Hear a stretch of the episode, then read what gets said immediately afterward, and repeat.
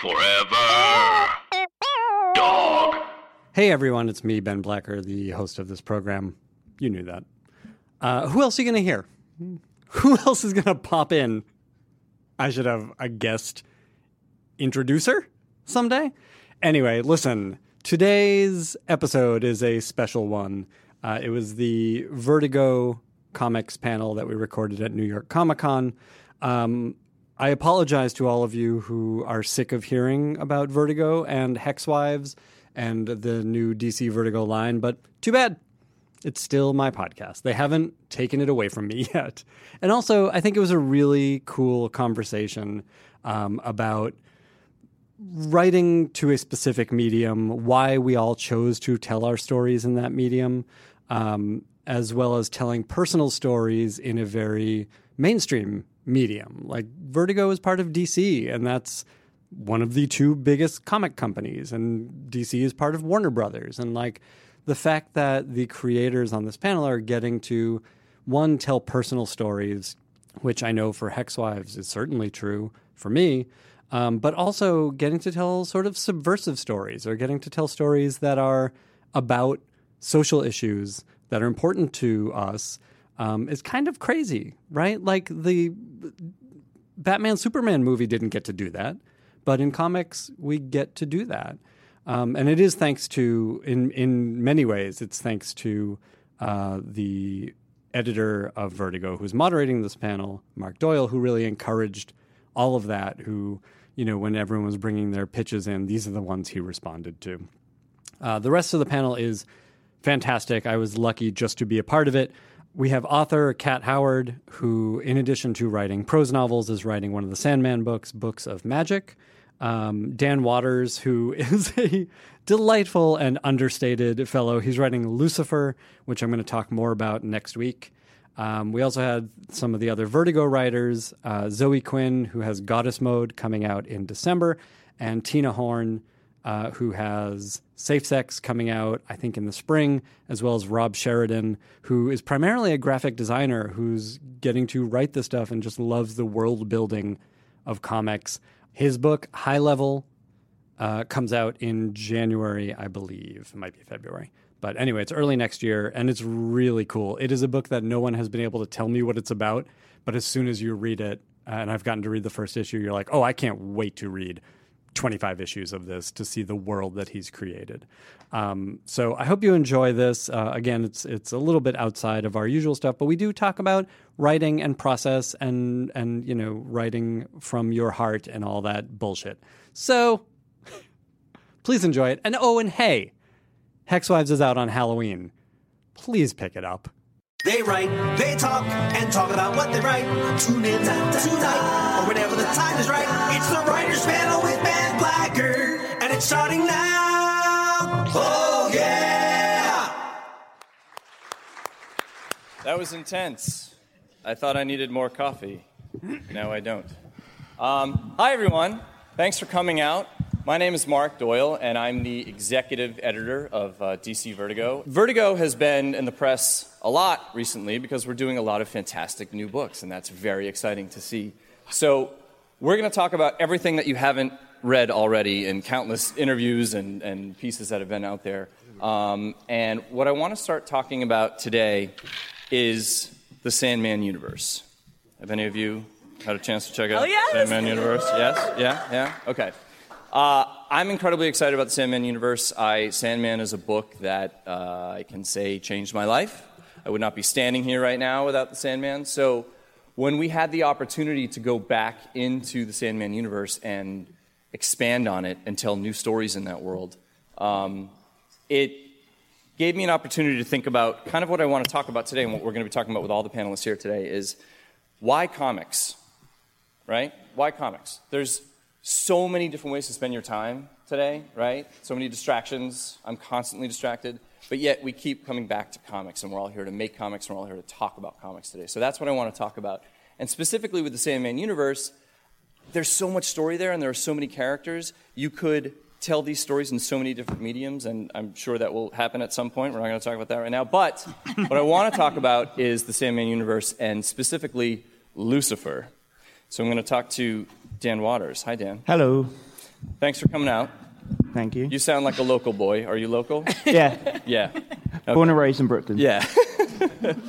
um, so Lucifer is a fascinating character, and uh, right here you can see the brand new cover for Lucifer number Hey. one that we haven't shown before. Uh, that's by the fantastic Jock. We had an interesting opportunity where, um, as we were developing the book, we, you know, we had covers earlier on, and as we were developing the book, the style and the tone of the book sort of shifted a little bit, and we wanted something for the cover that was really dramatic and really grabbed people. And um, we had an opportunity to work with Jock, who's a terrific artist who I've known for years, and he said, "Ooh, I have something." And he shot over a sketch, and I said, "Yes, that would be fantastic." So that's how we ended up with this great new cover. Uh, my question for you, Dan, is with the devil, we've seen so many stories about the devil in so many different ways, so many different mediums. What can you do with Lucifer in comics that you can't do anywhere else? On the spot. Well, you know, I don't know. I think like the devil has always lent himself to a lot of visual media. Like you've, you know, you've always had like Hieronymus Bosch and uh, so much of like William Blake's stuff. Right. It's just purely satanic. And I think like when you think about like Paradise Lost and stuff, you always you don't just think of the poetry. You think of those like amazing engravings, and yeah, he's just a visual guy, and also you don't have to write much to let artists do like amazing things. It's like just you know, page one, hell, go. Right. so you're lazy. That's yeah, that's that's what I'm I'm circling around No, on. Yeah. That makes sense. You're in the right place. Um, but what's interesting, you, you mentioned hell, and I think what's great about this angle on Lucifer, and I mean, there have been so many Lucifer stories and so many great Lucifer comics when we were talking about what do we do with Lucifer? How do we make this Lucifer book different? Um, Dan came up with this idea and this pitch, and basically, Lucifer is looks like a ragged old homeless man, and he's blind, and he's in hell, basically, but it's a different hell. How do you create hell for the devil? Um, well, you draw from personal experience. You put him you put him in a small English village. Right. Autobiographical comic. yeah, pretty much. Yeah. Okay. Um, No, but it's but I, honestly, I think that has been kind of the way in to the character for you is thinking about Yeah, what and- would what would be the worst Yeah, so I, I mean, to him? because he's always portrayed as either you know this gorgeous blonde behemoth or Tom Ellis, Right. which isn't far off, um, except blonde. But uh, you know, he's he's this absolute pinnacle of what any of us, well, many of us would like to look like. But he's still really mad about it all the time. Uh, he's really, really pissed off just having to exist. And he doesn't have to go through any of the things that we do, just as we age, as we, you know, as life sort of takes its toll. So I'm like, all right, so let's, let's really put him through the ringer. Let's have his body start to break down. Let's have him really, really start to suffer in a way that he's never, ever had to before. And see if that changes his priorities. You've done another thing with the last page that we just saw there um, was a character named Decker who is a detective in the book, an LAPD detective, and he's also very angry at the world. Who, who's he talking to in this page right here? Uh, oh, what? The tumor? Yeah, he's talking to a tumor, ladies and Yeah. gentlemen. Just if you want a weird book, I'm just saying. I don't, I don't know, I don't know if you can, if you can read the um, balloons there, but it's a very polite humor. Yeah. So at least there's that. But the uh, he's he he also just has like sort of tremendous anger at the world, and I think you you know you've done that great sort of classic thing that Neil always did with Sandman, which is there are the fantastic characters, but then there are the human characters who really show you um, the sort of depth and, and the emotions that are in the book. And so Decker is a great character to, to POV character, I guess, to kind of take us into this hell. Yeah, I mean, I really wanted to push the horror element of the book, and so with Decker, what I was kind of thinking was, if you actually had to like live in the Sandman universe and you didn't know about magic and you didn't know about like all these like wonderful sides of things, you know, you didn't know about like the world of fairy and, and all this kind of stuff, and suddenly this stuff starts happening to you, you're you're basically living in a Lovecraftian nightmare. Right. So, So- it's a really happy, fun book. you guys should definitely check it out. But no, it is. It's like I, I love that you're also playing up the horror aspect of it too. That's something that we talk about a lot in the halls of Vertigo, and um, you're really bringing it back. So it's cool to see. The on the other end of the spectrum in the Sandman universe, because that's the other thing too, is that if you don't know this, it, it is a shared universe. These books are all existing in a way that you haven't seen before. And so even if you've seen Lucifer before, if you've read books of magic before, this is different because they're all sort of connected. And you can read each one of them individually, and it's great, and they're rewarding on, in their own way. But if you read them all together, you start to sort of see things, little signposts, little things that say, oh my goodness, this is how things are connected. So um, Lucifer is on one end of the spectrum. and then on the total opposite end of the spectrum, you have. Hey, we started out with gory dead bodies. Oh, that's true. You know what? You're right. This book is dark as hell, too. I don't know what I was talking. Um, but books of magic. And we have Kat Howard here today to talk about books of magic. Welcome. This is my very first Comic Con. This is weird. This is your first Comic Con? Yes, it is. I'm so sorry. I, sh- I could have warned you. You could have you could have been like, should I come? Be like, "Mm." I'm kidding. Welcome, welcome to one of the Figured I'd best just comic. jump right in. Yeah, exactly. Um, well, and that's kind of what you did with comics, right? We, we just threw you into the deep end. Uh, if you don't, if any of you don't know, Kat is a fantastic writer, fantastic novelist, and we knew some of her work. And when we were looking at books of magic and trying to figure out a new way to approach this book, um, editor Molly Mahan came to me and she said, "I know someone who writes magic really well." And so then I started reading your stuff, and I was like, oh, yes, this makes total sense. Um, and for those of you who don't know, the story of Books of Magic and Tim Hunter is basically he is a young magician who is either going to be the world's greatest magician or the world's greatest villain. It's all up to him. And we start pressure. with this book. We've done a lot of different versions of Tim and a lot of different versions of Books of Magic, but we really brought this book back to its core. And um, you know, if you've read the original Gaiman miniseries, this is sort of like the next evolution of that. And the the thing I was thinking about when so we just recently wrapped the first issue, and I was thinking about this, and I wanted to ask you, you know, magic is something that we see in so many different places in so many different stories. Mm-hmm. Again, doing comics and making this this is your first comic.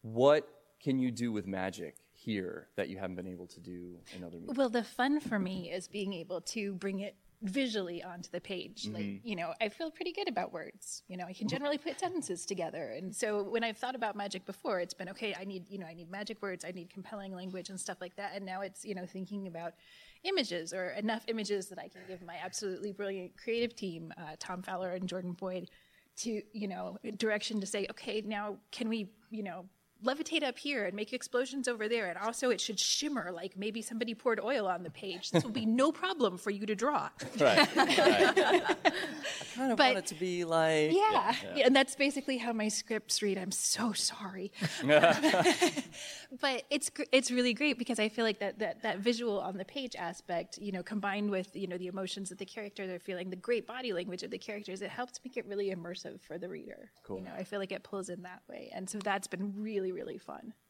One of the things that I love about Kat's approach to books of magic, as you saw on the pages that we were just showing there, um, you know, it's a high school scene. It's a kid dealing with high school drama, and I think that's something that everyone obviously can can relate to. And um, yeah, there's magic, but it's also Tim is just trying to figure out how to be a kid and be a good kid, and um, you do that really, really well. It was definitely one of the things that I really wanted to do with this book, you know, just because we do get a lot of magic stories, you know, Right. and, and not that that's bad. More magic stories is great, but like the fact that the, he is, he's a 13 year old kid, and this is weird. Yes. to find out at 13 you might destroy not only your own universe, but like all the universes. and you have an algebra exam, Right. you know. So it's like I really wanted to make sure both of those parts of Tim's life made it onto the page. Yeah. You can see in the background that first panel on the first page there is um, Ellie, uh, who will become an important character too. Um, can you can you talk a little bit about how you've been sort of writing their I, I hesitate to say relationship, but um, you know, T- Tim is interested in Ellie. Tim is interested in Ellie. Ellie's a really nice girl. Yeah. She's, you know, she she's sweet, she's cute, you know, she's a smart girl. She Tim's an awkward kid, you know, he's not he doesn't have any good lines. He doesn't have any good plays. He's just like I love you. but not in a creepy way. You know, and, and so that's you know that's kind of fun. That's fun to write too. That whole little like, I have feelings about this person, and I have absolutely no idea how to articulate that. And hello, would you like a present? Right. right. Exactly. That's his love language. Yeah. Yeah, yeah. Basically, his, his his love language is presence and trying to fix things, and neither of them really go well for him. Right. But he's trying. He's trying. He's And we- trying really hard. We love them- him for trying. Yes. Uh, so the Sandman universe and uh, you know Lucifer, Books of Magic, The Dreaming, and also House of Whispers. Um, this is the beginning of something really, really special. So if you haven't had a chance to check this stuff out, definitely go out, get these books, read them all, read just a few, whatever you want. Just check them out because they're fantastic. But the Sandman universe has just been the beginning of Vertigo's. This is Vertigo's 25th anniversary, you guys. Hell yeah. Pause for applause. Pause for applause. So, about a year ago, we kind of I came back to Vertigo and we reformed the, the editorial team, and we all sat around thinking big thoughts and said, "What is Vertigo? What do we want to do? What do we want to say?" And um, it kind of led us out into the world to start talking to a lot of really interesting people who've never done comics before. And that's why we have some of our panelists here today, uh, because we went out and we said, let's find some new people. Let's find some people who are telling interesting stories in other mediums, and let's see if they want to come to Vertigo. And um, luckily, when we called these people, they didn't just laugh or hang up. They said, "Oh yes, yes, I want to do a Vertigo book too." So um, we the in September, the first uh, brand new Vertigo book, Border Town, came out. I don't know if any of you guys got a chance Border to Town is so amazing.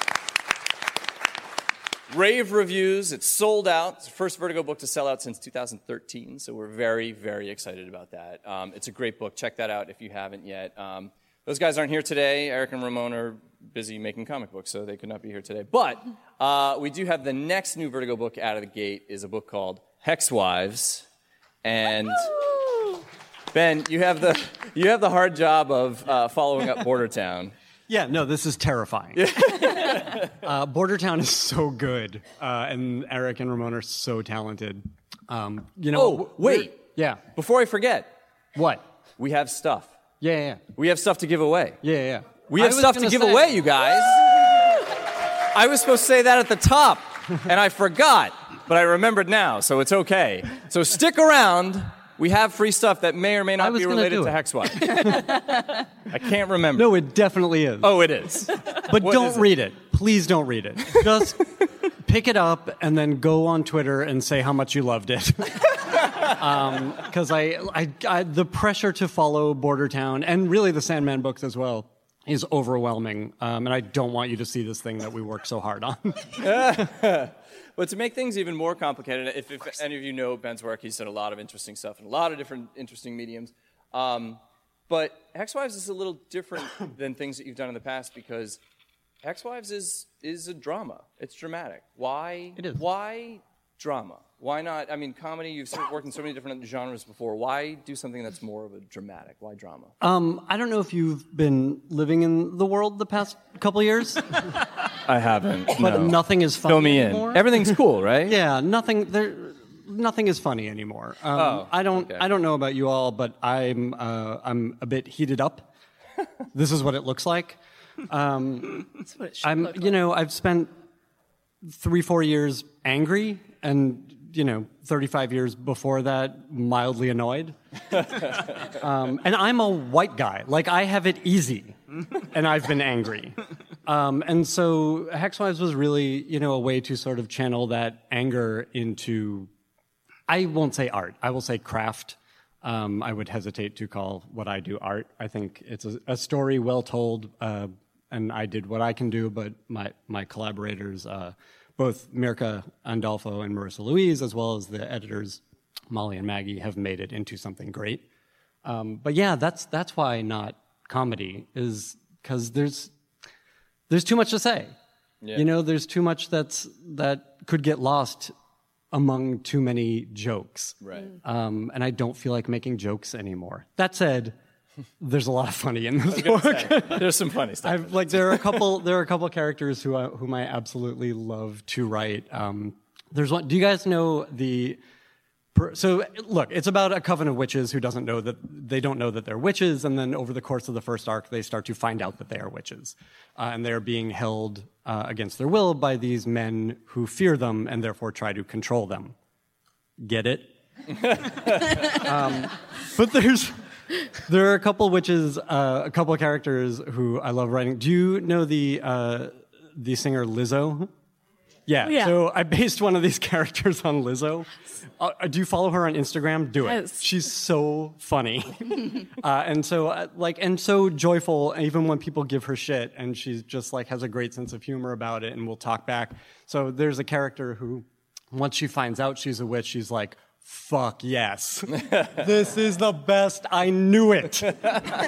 um, like just just grabbing that power. Um, and then there's another character who um, all the characters are sort of loosely based on pop culture witches. One of the jumping off points for the book was Bewitched.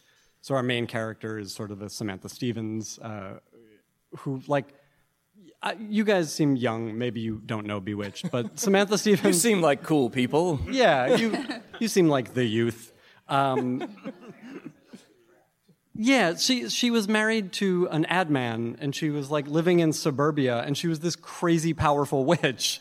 And her mother would come by and be like, "You've married beneath you, darling," and the mother was right. she should not have been worrying about getting dinner on the table for her husband and his boss. That's insane.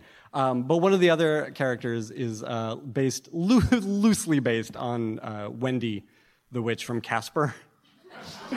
Uh, in that, mostly like Mirka is an incredible uh, designer, and she, she designed the clothing, and so she has like this red hoodie that she wears all the time. But this character is also funny in a different way to to the uh, Lizzo character. Uh, she's funny in that she's a total bummer. Like she just hates being where she is, uh, and guess what? That kind of anger and uh, uh, peevishness has been fun to write as well in this current climate. Did I answer your question? Nothing's funny. Nothing's funny. yes, that answers my question. That's okay. We're here at Vertigo, where we just sort of like wear black and we just mope a lot. Yeah. and- yeah. The world is burning, read comics. Yes, exactly, exactly. Um, but Goddess Mode, uh, yes, we might have a free issue for you here today. Of what? If Of you Hex stick Life. around. Yes. Yeah. No, we do. We do. We do. definitely We have that. We definitely. do. There's no reason to tease it. They're here. Oh yeah. Oh yeah. They're here. Sorry, they're here. Please stick around. You just You'll have get a to copy of find Hex them. Please do. I hope you liked it. We've been working on this for a while, and we're very proud of the work we have done. Um, and I'm, I'm just getting art for issue three, and the thing just keeps getting better and better. So, Absolutely. Hey, thanks for the opportunity. Oh, you're welcome. Um, I do. I like what you said though. Don't read it. Just tweet about it. I think that's what most people do on Twitter anyway. They don't read anything. They just tweet about things. Hey, there's nothing worse than bad Wi Fi. Life's too short. You're trying to stream a video, you're trying to watch a sports game, you're trying to download a podcast. This podcast? Probably. Uh, and then you get bad Wi Fi. I hate it. We all hate it.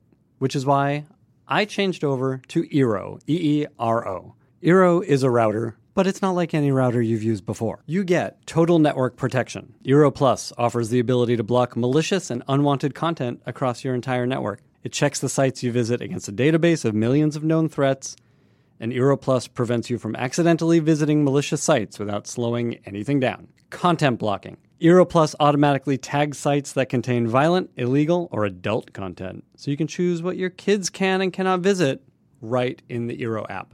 That's the thing. It's all controlled from this app. Uh, this is what we did. I have a strange shaped house. So we installed this enterpri- enterprise grade Wi Fi system uh, in just a few minutes.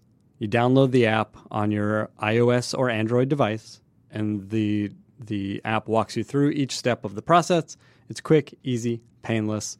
The best part is that the Eero app lets you manage your network from the palm of your hand so you know how many devices are connected at any given point, as well as the internet speed that you are getting from your service provider. You can also easily create and share a guest network. Oh, also, I'm pretty dumb. So even though I got the app and the app is real simple, I'm like a 90 year old man and I don't know how to do things. Uh, so I had to call customer support, and their customer support is really incredible. Uh, it's it you genuinely know that it's something the company is invested in. You can call and get a hold of a Wi-Fi expert within 30 seconds. If you have any worries about your other connected devices during the setup, one of Eero's experts can walk you through everything. They can also help you if you're not sure how many Eeros are right for your home. Just call. I, they sent me one. I'll, I'll admit that. But I also bought one because I live in a mansion. it's not true. But I do have a strangely shaped home. So we needed one for like the front of the house where we work and the back of the house where our TV is so we could stream stuff uh, more easily. And it really has made all the difference. To get yours and to get $100 off the Eero base unit and two Beacons packages and a year of Eero Plus, go to eero.com slash panel and at checkout enter the promo code panel, P-A-N-E-L, and uh, make all the difference for the Wi-Fi in your home. We can be heroes just for one day. Um, okay, so speaking of bad, badass women in a terrific world. Hi, Zoe. I feel like you're implying something there. That's very flattering. Thank you, Mark. Well, you're welcome. That's what we're here. We're here to flatter everyone.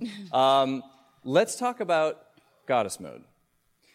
This is a book where uh, you, you, you basically sort of pitched it as a sort of, you know, futuristic magical girl cyberpunk book. And I said, go on.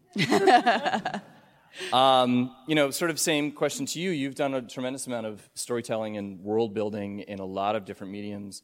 Why comics? And more specifically, you know, when you when you're doing something like building a game, that's such a sort of like long vision, right? Like it sort of takes it's so long, and you're collaborating with so many people. Um, I think you know, just and it, we're really fortunate. Zoe lives close to the DC office, so she gets to come in a lot, and we'll just sort of talk story and kind of bounce ideas around. Um, you see how sort of oh, and these, we're showing some pages right here from Goddess Mode. Never before seen. Yeah, never before seen. Um, you're you're seeing now it coming in the offices and working with Robbi and everyone. Like it's it, it's it's faster, right? Would you say it's a lot faster? Like, what's the main difference between the sort of like speed of the world building that you're doing with something like Goddess Mode? It's so nice to not have to wait five years to show everybody what I've been doing. Right. Because I, I love I love making games and making these little tiny microcosms, and uh, both comics and games have a lot in common, and that they are bringing a couple different disciplines together, and the intersection of where those things come together is where it just provides so many interesting. Uh, opportunities for storytelling that you don't get, and you know, like I've I've written a nonfiction novel. Like I've experimented with a lot of other mediums. Like I, my only post-secondary education is dropping out of pro wrestling school. Um, uh, I, every time I see her, I learn something new.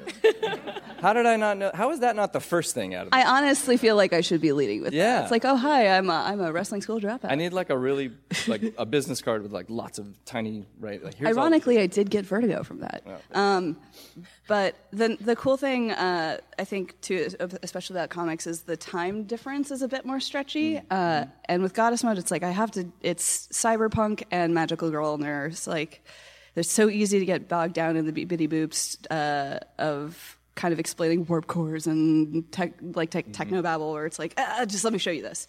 Uh, it'll be cool, and then like. Uh, communicating a lot of information in a very dense and visual way is really nice and then also not having to do the nice thing about games is that you're more or less giving up co-authorship to this anonymous num- uh, any number of third parties that you'll never speak to or meet and uh, letting them kind of tell their own stories and this is like a bit more focused uh, and I can gar- I can guide attention in a more linear way which is really satisfying um, but I just I've always wanted to do comics. I, I really loved it. My first mentor in games actually was like, "Here, read Understanding Comics.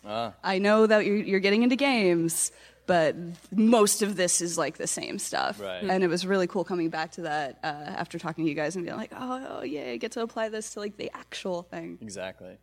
And you know, as fantastic as this world is, and you can see amazing art from Robbi here. Um, one of the things that really grounds it is your main character, Cassandra. What can you tell us a little bit about where she is in her life when we first meet her? Uh, I think I introduced her in my script as our trash goblin protagonist. Yes, yes, you did. Uh, I kind of wanted to do this. It's it's I really uh, for a first comic kind of decided to go for it where it's like let me just uh, do a magic building thing, a tech world building thing, and then also try to tell a character focused story through that. You know, no no Right. amount of uncomplicated things going on there. Right. Um, but Cass- Cassandra's trying to basically where I'm pouring all these different characters, or, di- or where I'm pouring after four years of working in tech advocacy and trying to look at this thing where you know growing up especially rural and isolated and technology basically being like magic to me mm. i'm being like the most important thing in the world and then watching how it gets used to destroy each other and is not sort of fulfilling that utopian ideal that i feel like we had in the 90s and try to steer that it's like i can't say a lot of what happened during my time in there, so I'm trying to scream it through fiction and all of these characters and these frustrations, especially because it's like when you work in at uh, one of the things I like about all the Vertigo books is like we're all kind of we've got like different takes on different aspects of society. Where mine is focused on like the people that are like they know stuff is screwed up. They're trying to make it better. What the hell do you do that then? You know, it's like one thing to know stuff is wrong. What do I? I need to fix it and it's another to be like not only how do i do that but how do i not go crazy? Because the people usually doing this and taking on all this heavy lifting are the people who are also suffering the most from it.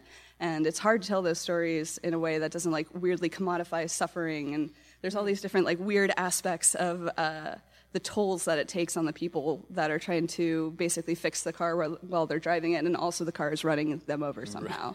Right. so uh, Cassandra and all of the girls are uh, total messes. Uh, you know, my, my favorite DC character is Harley Quinn because like she's a disaster. All my girls are disasters. Um, I- They're lovable disasters. they're they're- they're doing their best, and it's like they uh, it's like a and I feel like that's just a thing that we have to kind of work with everybody being kind of everybody that's trying to make things better we're all kind of screwed up anyway how do we relate to each other without driving each other crazy uh, and also like how do we still treat each other well while dealing with all of that Right. um, so you know making a crazy world just to situate these characters in it and cassandra especially being the person who's like i have so much i have bills to pay i have all these things going on how am i supposed to like fight the, like fight monsters and deal with like these things that are so much bigger than me when i feel so small and crushed by it Exactly. The type of world building that you're doing is, you know, it's one way to sort of tell a futuristic story. But then, Rob, you're doing a very different kind of world building in your story, high level. Um, you describe this book as being set in a post post apocalyptic world, which is which is interesting. Again, I, you know, all of these all of these fantastic books start with these pitches that are just they're very sort of simple and clean, and we see so many pitches as editors. But when you come in with something that I'm like, oh, that's interesting, um, and when you started with a post post apocalyptic world, I was like. Okay, all right, I'm listening. Um, but then it's been really interesting wa- watching you work because this is comics is a new medium for you too. But you have done a lot of world building, whether it's online or through an album. Like you've done so much world building. What is different about building this world with the team of people that you're doing, from your editor to your artist? Like what what's different about this kind of world building that you're doing? Um, I mean, well, here's some of the first pages. Yeah, there's some pages. Yeah, we're debuting this today, which is exciting because I get to see these come in every couple days and just have my mind blown by how cool they look. Um, I, I think the main thing is like we've done a lot of in my career as an art director. We do a lot of visual world building. We do a lot of storytelling in kind of abstract ways, and um, a lot of it is about just telling a, a kind of like a, an abstract narrative that makes you feel something without really identifying specific narrative developments. So this was this was a fun opportunity to actually like take all of that and turn it into a real narrative, Right. Um, something very cinematic and story based and character driven. Whereas um, all the work I'd done as an art director was very much about um, trying to convey something without any characters, without any words, just just driving you through an emotional journey using visuals only.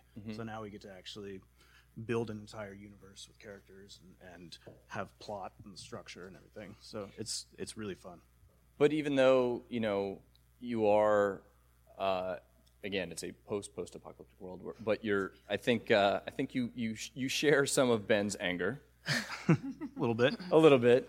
um, because I think that you know af- after the sort of initial setup, you'll you start to sort of recognize how this world it's not that far away from our world, and you've you've constructed this sort of map.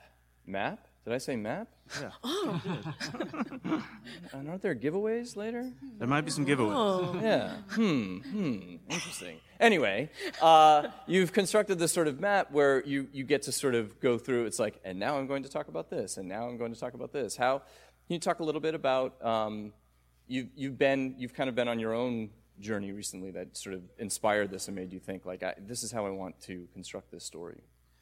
Yeah, I mean this this whole the whole story of the the first arc of uh, High Level is constructed in three significant arcs. And the first one is is a is an adventure story. It's a journey, um, kind of a post post apocalyptic road trip, and uh, that's because it was conceived while I was with my wife in an RV trip through the forest as we were burning our lives down and restarting from scratch, and the That's world all. and the world was collapsing. It seemed around us, and and um, I drew a lot of inspiration from that personal experience and also things that I was angry about in the world, much like Ben was talking about. It's it's great to have an outlet where you can take all these things um, that you're frustrated about in the world around you and not just scream into the void and turn it into something fun, turn it into a story that people might hopefully want to read. And you know, by setting it post post apocalyptic, we've kind of distanced ourselves as much as possible from current events right now, and yet we're still saying a lot about Absolutely, current events right yeah. now. And it, it's kind of fun because instead of like this story about how things go wrong in the in the future from now, we're showing how people have rebuilt uh, from the ashes of the American Empire and creating what's almost like a completely sci-fi world because these people have rebuilt everything from scratch. There's no internet, there's no phones. That they just use scraps of old technology and they've rebuilt in the outlands where it's you know former Middle America where it's too too hot and deserty and stormy for anyone to live, but they've figured out a way to live in the wreckage of our society. Like L.A. Yeah, basically. I lived in LA too. So Yeah, yeah, exactly. I, but at least uh, it, I, I like I like reading high level because it makes me think like, oh, there, so there's something on the other side of this. Like it, we could sort of build after this. Yeah, and it's it's not like I didn't. I, I my background was the, the last kind of big narrative project I did was this story called Year Zero, which was a very contemporary dystopian story, which unfortunately now reads a lot more like the news. and um, I didn't want it to be like that. Um, I didn't want it to be this like oppressive dystopian thing. There's elements of that in the world as we move forward through it, but it, at the beginning, it's a lot more about. Um, it's a lot more about people who have lost the past and you see the world that they've built without knowing their history and we gradually unveil as the story goes on it, it's like a it's a classic adventure where it gets bigger and bigger and bigger as the character moves through the world and you start to understand a little bit about what happened and that all ties back to where we are right now Absolutely. Um, Tina, What's up? hi. Hi. I put you in the hot seat. That's cool. All right. Wait, can I say something really quick?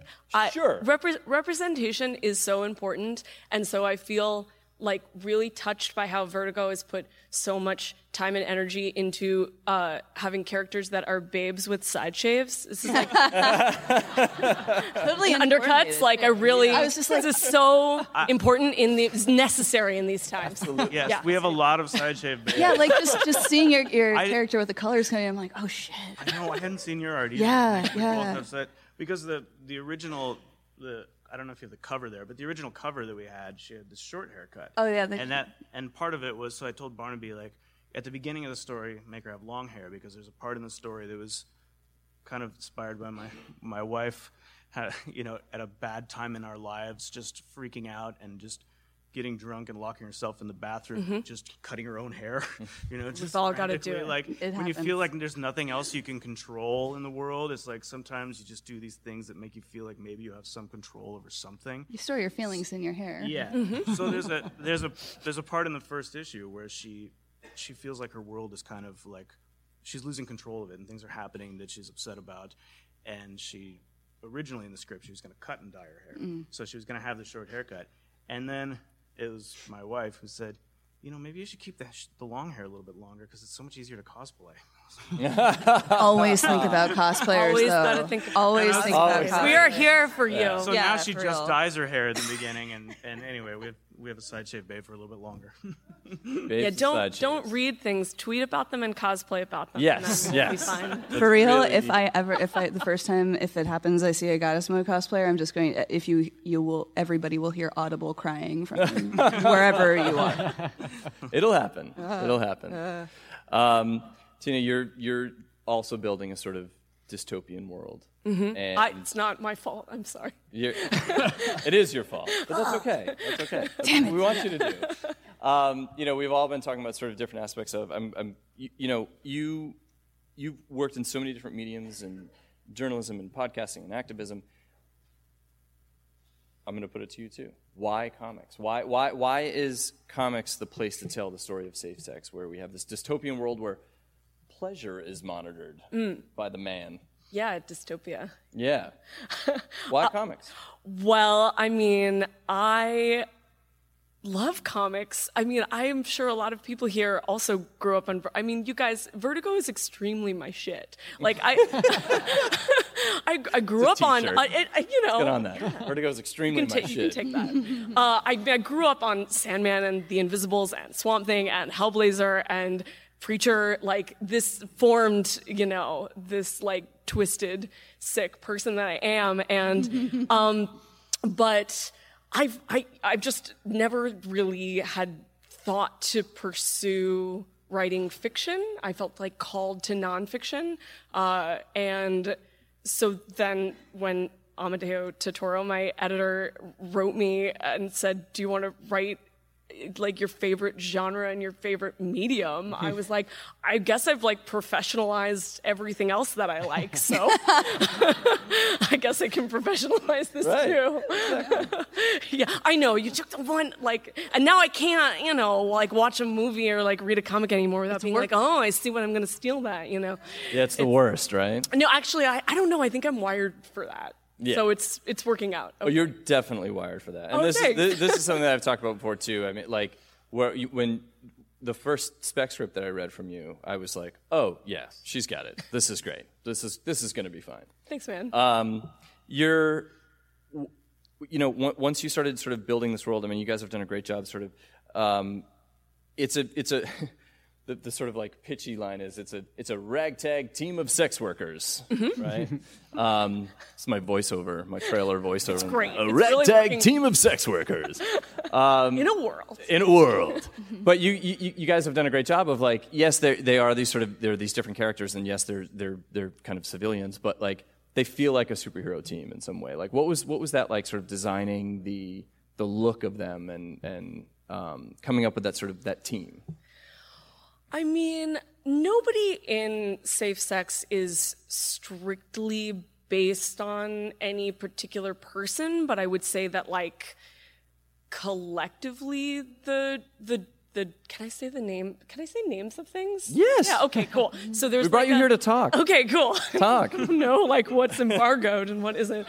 Um, so there's there's like a group there's a ragtag group of uh, sex workers and queers and just like other. Uh, uh, sex rebels uh, that are collectively known as the Dirty Mind. Sex Rebels is a great band name. Yes, totally, totally. Um, and they, I mean, they're real. They're based on they're based on like community. So it's not like they're individuals that the characters are based on, but like what what the the characters as like chosen families and as like action adventure team. Uh, you know, which like happens under duress, sort of, um, in this dystopia. Like what you know, I based their the, the characteristics that they would draw on from the sex work communities that I'm a part of and the queer communities that I'm a part of and just like all of the sex rebel underground communities that, that I'm a part of and, and also try to um, like as a as a journalist I'm interested in like reporting on the cultures that I'm a part of so that there's more representation of those cultures that's not just like people on safari. Um, and uh, yeah so then it was it was exciting to put it into a comic form because I had, you and, and Amedeo to guide me because otherwise I think I probably would have um, like I think my approach to fiction initially was like, okay, I'm going to write a critical essay and about all this, the like sexual politics that are important to me. And I'm going to have this character and she's going to have super cool outfit and be right about everything. That's me. And, and then, and all my friends. And then I'm going to have this like, uh, ugly character in a dumb outfit, and they're gonna say all the opinions that are wrong. Um, and then it's gonna be like Clash of the Titans, you know, and I'm gonna like make them fight, and that's gonna be a comic book. And I would read that actually personally, but um, but then I had some guidance that like maybe people would like um, like thrills and chills and um, mutilations and uh, failure and uh, character emotional arcs and stuff. So I like I feel like I've gotten like a maestro class in fiction writing, and uh, and it's been it's been fun. Like Zoe says, learning as the fixing the car as it's going. Yes, totally, Yeah. totally. And um, also getting run over by the car Was it- while Right, fixing right, it. What, what, can, I- can I ask her a question too? As like the- No. of course, yes. Um, it's time for free form dialogue. Uh, a- as like someone who, my last book was nonfiction too mm, mm. do you I, I kind of felt like getting back into fiction was like nonfiction is like digging through dumpsters to find the things that make sense and like squishing them together and be like here this is what this actually was whereas like fiction is like i get to imagine things Yeah. Yeah. yeah. it's it it's fun to imagine things and then to find out what was in your head. I guess, yeah. But I think you you made a good point that you know rather than being like here's the good guy and here's the bad guy, um, I think you've done the the sort of oppressive regime that is in safe sex is um, it's it's interesting because you as you start to sort of learn more about those characters and their backgrounds too. It's you know it's it's that thing of you know no one thinks they're the villain, Yes. right? I definitely I think you've took done a good that- job with Oh, that. thanks. Yeah. Yeah, I took that advice to heart that the villain doesn't think that they're the villain, and I, I definitely know anybody who's done any kind of activist work or really been a part of any marginalized group definitely knows people who think that they are the hero and you feel like they're the villain and you feel like why can't we all get along and see eye to eye um, but yeah yeah I, I, I wanted to I, I did want to comment on I don't know, things that I see in my I mean, this is a very personal story. It's not autobiographical, but it's very the the, the themes of it are are extremely uh, emotionally important to me, and one of them is the way that marginalized groups like do the work of the oppressor by like fighting one another. Uh, and so I, I yeah, thanks. um, I, uh, yeah, and so I, I definitely wanted to to represent to people like I wanted to represent folks like that and make them the big bads because um, I also like took advice uh, from Alan Moore's book about writing comics, where he said if you want to write horror, and there are definitely elements of horror in Sure. this story, if you want to write horror, you have to ask yourself what scares you, and that sounds like really sort of basic, like phone it in advice, but. Uh, as a project, like asking yourself, like, what really, really scares you? Uh, and what really scares me is, yeah, us doing the work of the oppressors for Well, them. Exactly. And well, I mean, how often do you sit down and ask yourself what scares you? Mm. You, don't, you don't, right? Like, because you'd rather not think about it. But that's that's the that's the point of good fiction is to sit down and say, like, okay, what what is the thing you know that I that I have to face Mm-hmm. if I'm going to make this story good? Um, and I think that's something that all of you guys have done really well and something that we you know we as an editorial group and and asking ourselves in the 25th year of vertigo like what is vertigo and what are the stories that we want to tell and um, all of these stories and all of the writers who you're seeing here today they're all here because this is the story that they're dying to tell. And that is really exciting to see because when you when you go to someone and say like like this is it. You've only got one more.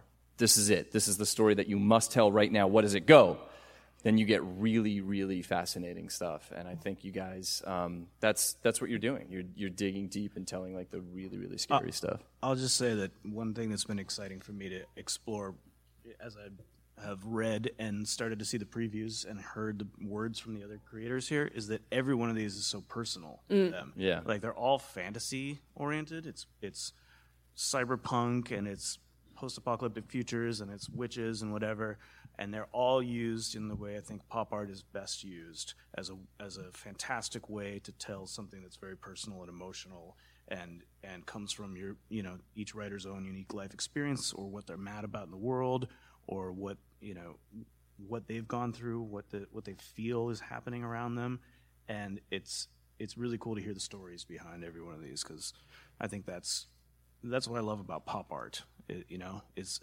everything you see from from Star Wars to Harry Potter is is it's about a thing, as as I think Ben said at the last con. It's about a thing, but it's also about something much bigger inside, and it's it's probably I think one of the best ways to to gently insert a message into people into an audience. You know. I think this gets back to Mark your original question, which is why comics. Um, and I think, you know, we're all we're all playing in metaphor, right? And comics does metaphor both by design and because it has no choice uh, better than any medium.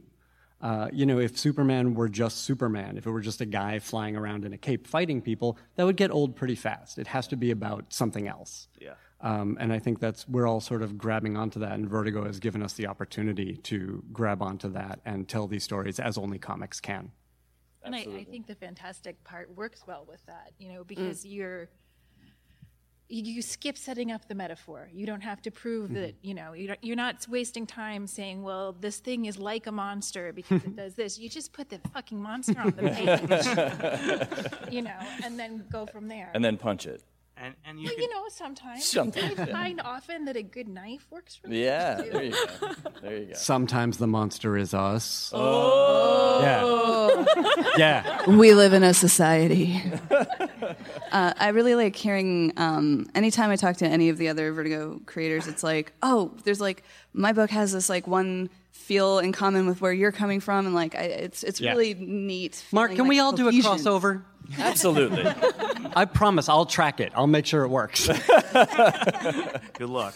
well, I, you know that that is the like that's the great thing about you know Vertigo. It, obviously, individual voices and individual stories, but I- I think you guys can tell um, from listening to these creators here today. Everyone's sort of you, you guys are all like it's like a band, right? Like we're all we're all kind of like Getting a saying sort of you know together. similar thing. Yeah, exactly, exactly. saying similar things, but just sort of in different stories and different mediums. And yes, uh, Vertigo crossover next year. Get ready for it. Gonna- I would. My guys are immortal. Come on. Everyone has a side shave. I, everyone has Based with Side Shaves is the new, uh, you know, anthology series. I would totally. I think Um, 100 copies, please. yeah. I think I had a you and I had a conversation on Twitter and DM. I think where we, we were like talking about our stories, and you were like, "Wait a minute, wait a minute, yours is Cyberpunk 2, and it takes place in the future. Wait, what?" And then I was like, "Well, in mine, there's like no networks left. Like everything's been hmm. destroyed. Technology's been rebuilt from scratch. There's mm-hmm. no network." And like, "Okay, good. Mine is very much a connected uh, network." And I was like, wait, timeline wise, it's like yours is way like yours would be ahead of mine, and like, ooh. Oh. You. This is when we had you all locked in individual, individual cages before you actually started. yeah. So- It's fun coming at it. Yeah. We're, we're coming out of our cage and we're doing just fine, Mark. oh, okay. Love being raised in captivity. Well, I think you guys have done an amazing job of sort of answering the question of why comics. And you guys know the answer to that question too why comics? It's why you're here today, right? You dragged your asses out here for, for a morning panel. I really, really appreciate that. So you guys know why comics. You guys know why comics. Thank you so much for coming out. Check out these books. They're all amazing. Everyone is wearing their heart on their sleeve and just doing the best work that they can. You guys should check it out. So thank you so much for coming out. Thank you to our panelists.